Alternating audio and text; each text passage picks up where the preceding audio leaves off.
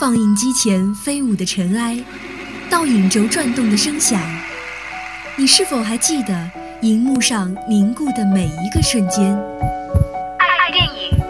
分享光影世界里最初的激动。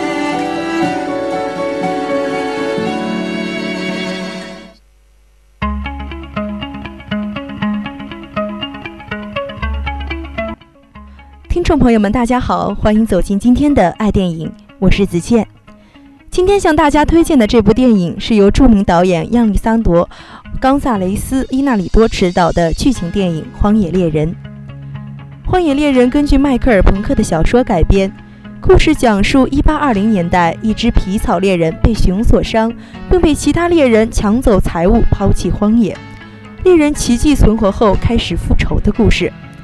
从影片的英文名字直译过来，可以理解为“死而复生的人”。然而，整部影片观看下来，你会发现主人公为生存所承受的痛苦，表现的也是一种由灵魂领导的肉体重生的故事。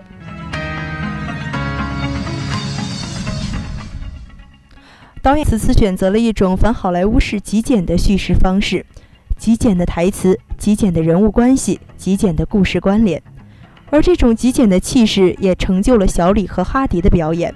让其彻底融入到残酷的荒野中。极度的血腥，寒冷的冰北境，严酷的自然，但其残忍程度远不及人性欲望带来的相互杀戮。在一片混乱之中，却总有希望的火花闪现不灭。神性亦或灵性，赋予人力量，成就非凡之事，也让人存敬畏之心。放下执念，转而释然，展现的是一个集合了人与自然、人和人，甚至种族与种族的全程高能史诗级故事。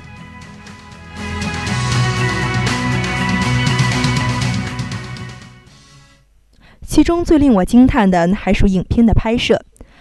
或许说，卢贝兹基绝美超神的摄影，成就了这种极简叙事冲动的实现。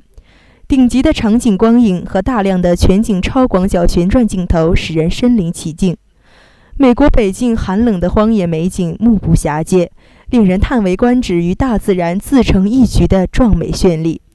而从另外一个角度上来说，《荒野猎人》可谓看作荒野生存的终极版本，各种自然景观和小李生存的主线交错占据绝多戏份，其中各种残忍杀戮、大嚼生肉，令人反胃。而亚历桑德，而亚历桑德罗的拍摄手法让一切真实可信，乃至不少镜头真实到让人心生厌恶，从而呈现出令人目瞪口呆的残酷感。由于故事情节的一场变故，主人公小李失去了说话的能力，所以整部影片相当长的时间里，只有主演小李子的喘息声，所有剧情由主人公的动作驱动。